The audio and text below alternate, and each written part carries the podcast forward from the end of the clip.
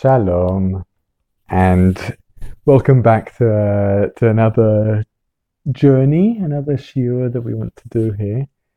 Um, what I really want to do in this shiurim is really open up a uh, a possibility of, of exploring a subject more. Um, I've been told that I bring lots of sources and don't tell you what to do with them, right? So that's fine. That's uh, I'm guilty as charged, and uh, that's what I'm going to do again today. Again, based on the parasha.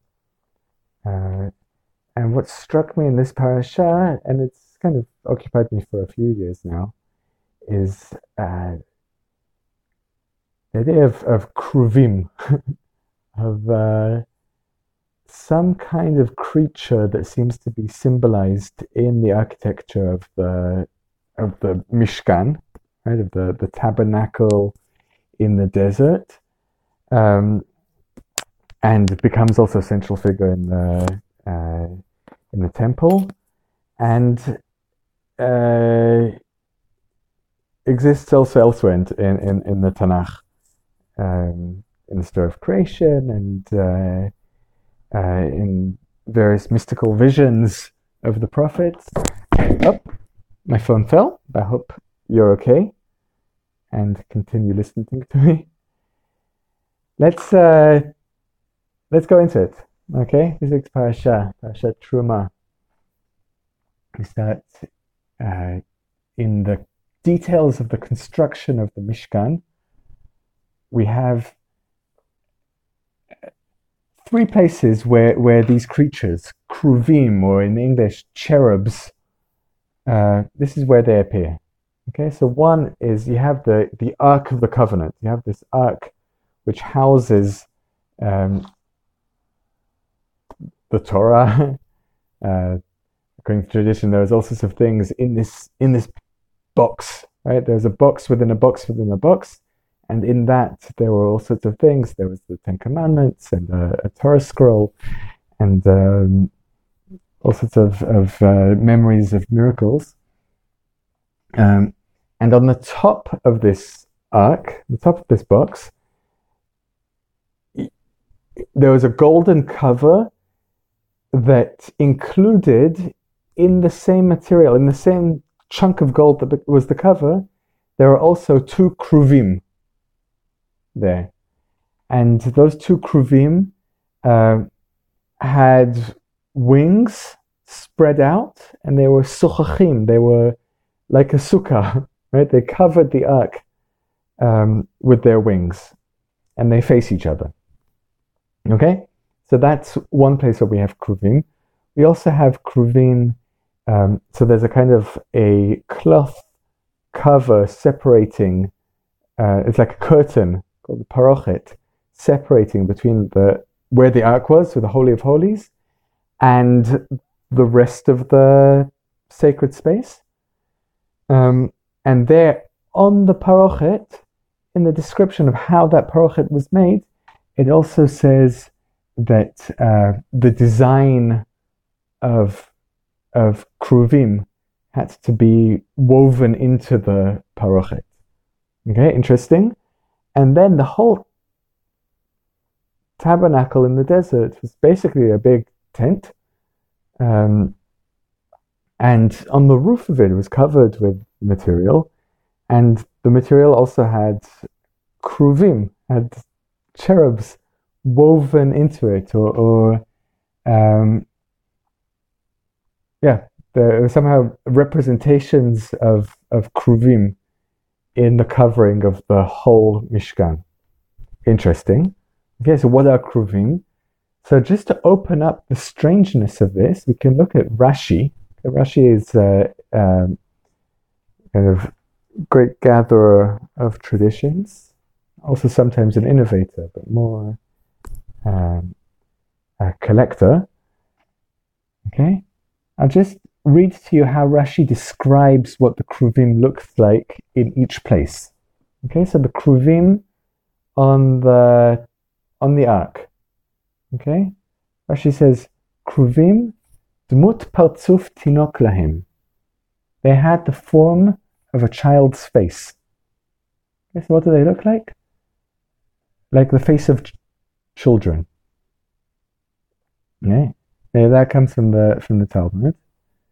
Um, but then, when he explains what the what the kruvim on the roof of the Mishkan looked like, um, if you look at his comments, he said, "Parzuf echad mikan, uparzuf echad mikan, ari mitzad ze v'nesher mitzad ze." Okay, he says. They were woven into the covering of the Mishkan. On one side, there wasn't just one design that went through all the way uh, to the other side of the, the covering. On one side, it looked like a lion, and on the other side, it looked like an eagle.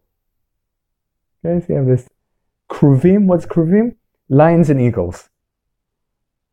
Okay, and then finally, when he's talking about the parochet, that curtain, dividing between the sections of the Mishkan.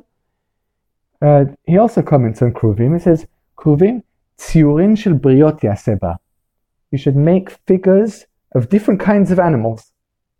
What do Kruvim look like? Different kinds of animals.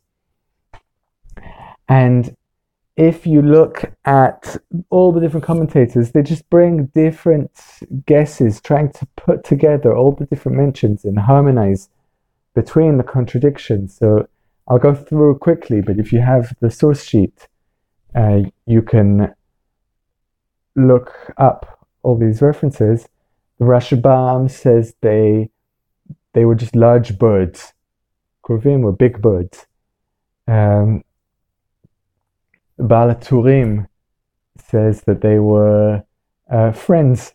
The two friends who were st- looking at each other like as if they were debating words of Torah. Um, Bechor Shor says that they, um, as another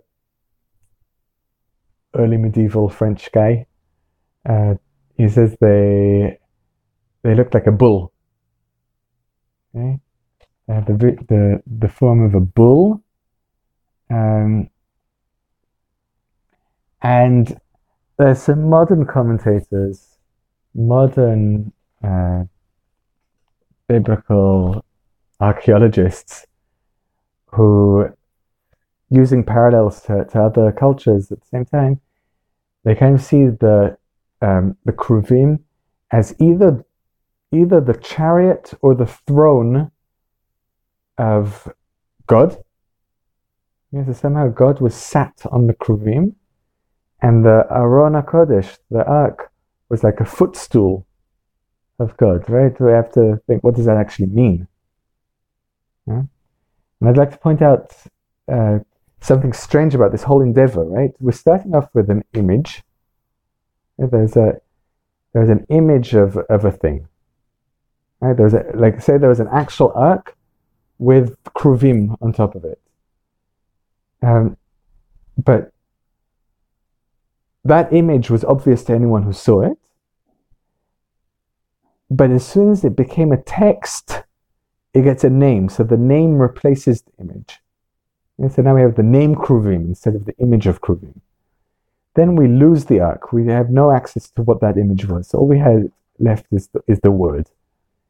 And then the word can look like many things, according to interpretation. So the Kruvim grow almost with The, the loss of the image. Um, and uh, that's very interesting just in, in in contrast almost to the um, commandments of two weeks ago. Two weeks ago we read the Ten Commandments, and there was a big emphasis on um, on idols and images, and you should have no uh, you should have no idols or representations of gods that you bow down to, and so on. And here we have these images, um, and for whatever reason, it was important for the Torah to, to command us to have these kruvim. But those images, in our Jewish tradition now, those images are not something you can bow down to because they're a word. You study them. You study them. They're, they're no more, they're, you don't have danger of, a, of an idol. You have an invitation to learn. Um, there's different traditions of what they represented, right? There's there's uh, one image I didn't look at so much until now, but it appears very strongly in the in the Talmud um, that the Kruvim looked like lovers. Yeah. Uh, in the Talmud, it says when the Jewish people would ascend to the pilgrimage festivals, the priests would roll up the curtain for them and show them the Kruvim, which were hugging each other. The, yeah, they were clinging to each other. Um, and the priests would say to them, "Look how beloved you are before God. It's like the love of a man and a woman." Okay, so they were embracing, they were uh, like wrapped up in each other. Meorin ze bazeh. Beautiful image. Um, And the, yeah, so they would they would take out this image of these kruvim hugging, embracing, loving each other, and they say, "This is what love looks like. You want to love God? You want to be present in the presence of God? This is how close it can be." Um, and the, there's more discussions in the Talmud there. Um, Maybe I'll finish up with one uh, one explanation of a commentator called Abarbanel, the Nitzhak Abarbanel.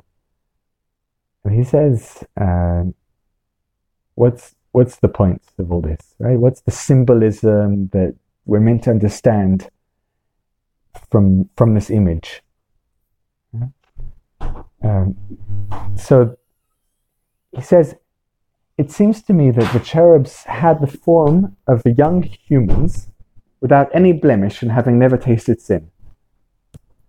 This hints at the idea that anybody in Israel, a man or a woman, should dedicate their life to the study and the practice of Torah."